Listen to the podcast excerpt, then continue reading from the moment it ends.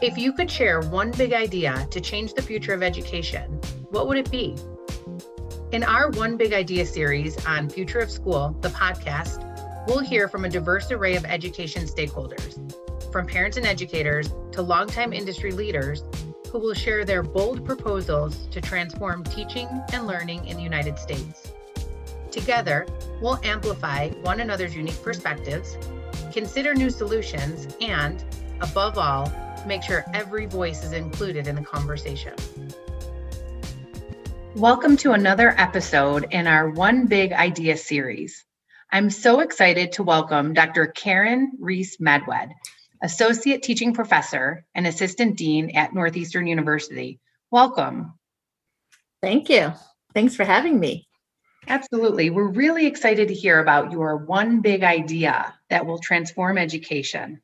So, here's what I have for you. And while I'm not endorsing this particular company before I even say it, let me say that I actually think that it's the name recognition which is going to move us forward. So, my one big idea is not only that we need learning hubs and after school programs, which I think in the world of educational innovation, we all understand we need. Here's what we need, Amy. We need Walmart to host learning hubs, and after school programs. Now, I have to admit, this isn't entirely my personal big idea.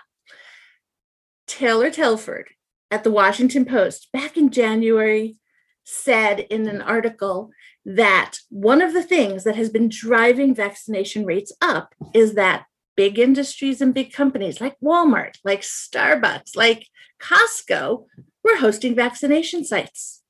And why were the retailers doing it? Because that's where people go all day. And I thought, oh my goodness, why do we keep opening up all of these youth centers in the middle of places where their parents don't naturally go and then wonder why it's so hard to get the kids there and it's so hard to keep the kids there and it's so hard to furnish and get the wi-fi why are we not doing what we did for vaccinations solving our educational problems with a national solution that can be collaborative between the big retailers who need our kids to have a great education and our schools and our parents who need places to support these educations with the resourcing that big retail can provide. Wow. I mean, it's pragmatic, it makes logical sense, it ties into workforce readiness, it's all of those things.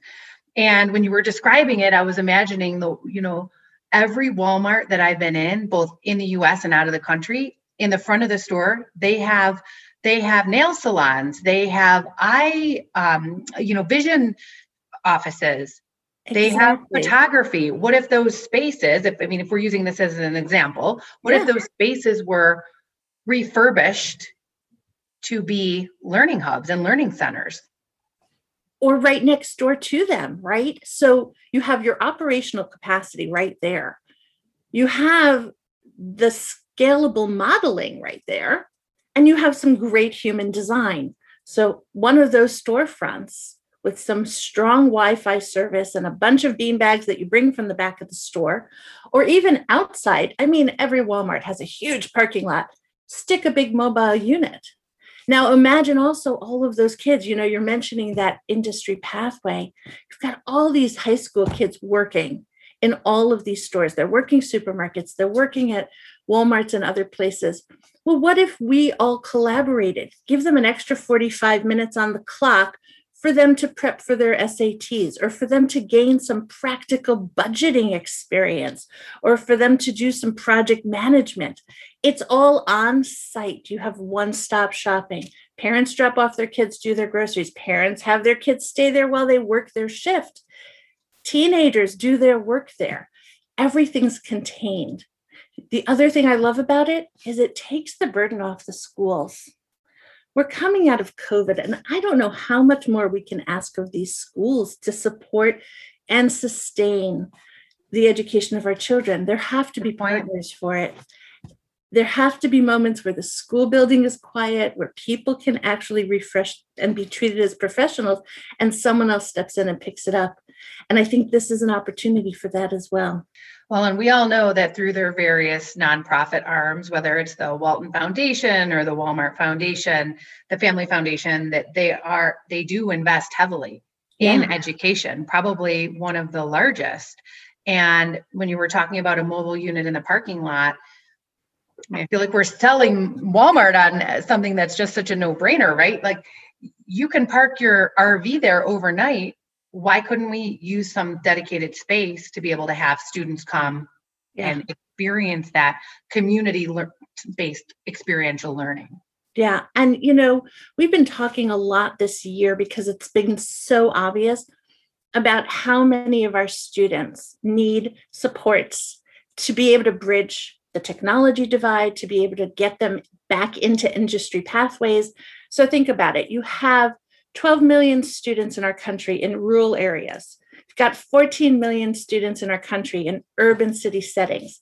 That's 24% and then respectively 29%. That's half the children in our country who have to be able to find accessible spaces to have the resources to get this extra learning support in order to bridge those divides and bring them closer together so that our full workforce of the future is all on the same pathway towards success. We know that there are big stores. We know there are drive up gas stations. We know there are fast food places.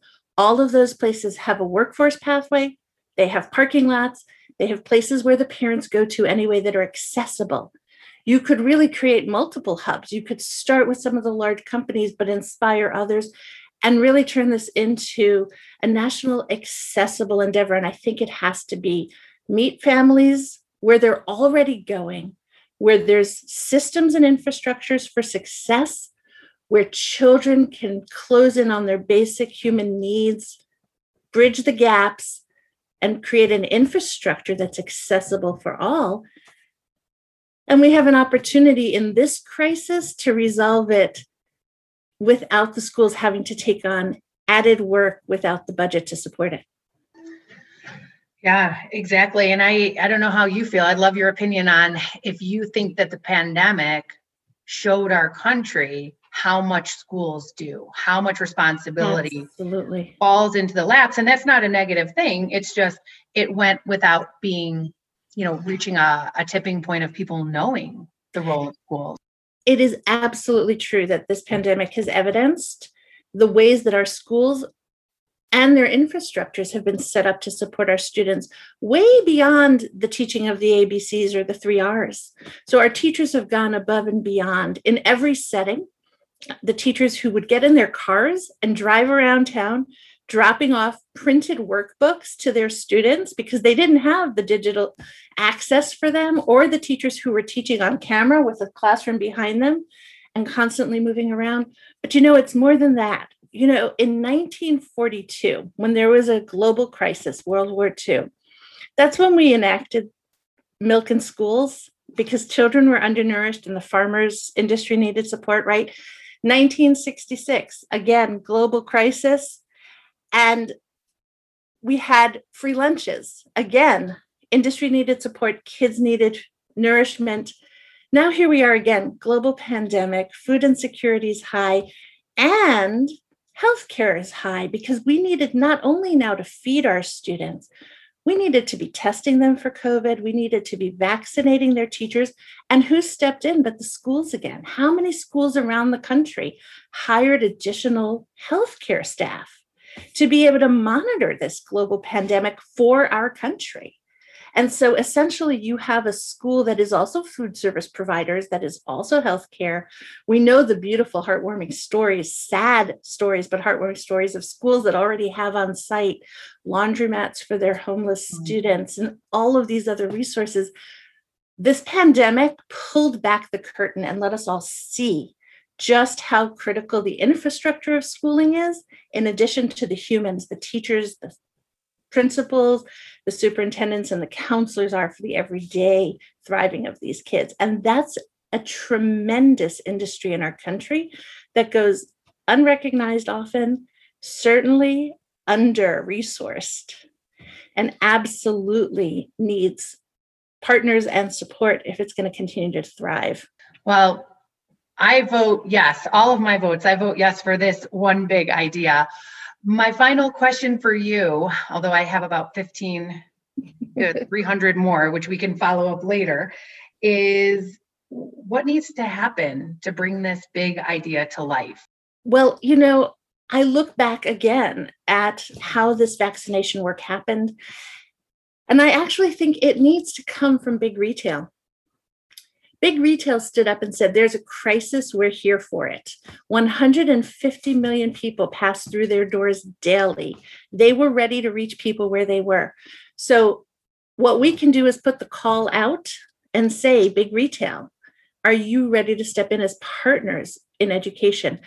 We have lots of partners in industry, in education around this country.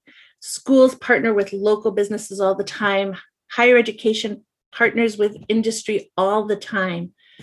But do we have an infrastructure ready in this country for big retail to partner with school districts on a national level to make this work? If they step up and if the Department of Education is willing to be a partner, I feel like we could really take this national. Wow. Amazing big idea. It has my wheels turning. And such a natural connection to the workforce. So early bird gets the worm listeners for all of you executives in, in big retail or corporate America. Dr. Reese Medwed, it was wonderful to have you here. Uh, we look forward to connecting with you soon and continuing the dialogue with the um, with the one big idea that you brought to the table today and inspired us to explore. Thank you for listening to Future of School, the podcast. What's your one big idea to transform education? Connect with us on social media or on our website, www.futureof.school, to share. And if you're one of our listeners enjoying the podcast on Apple, we hope you'll consider leaving a five star review to help more people find the show.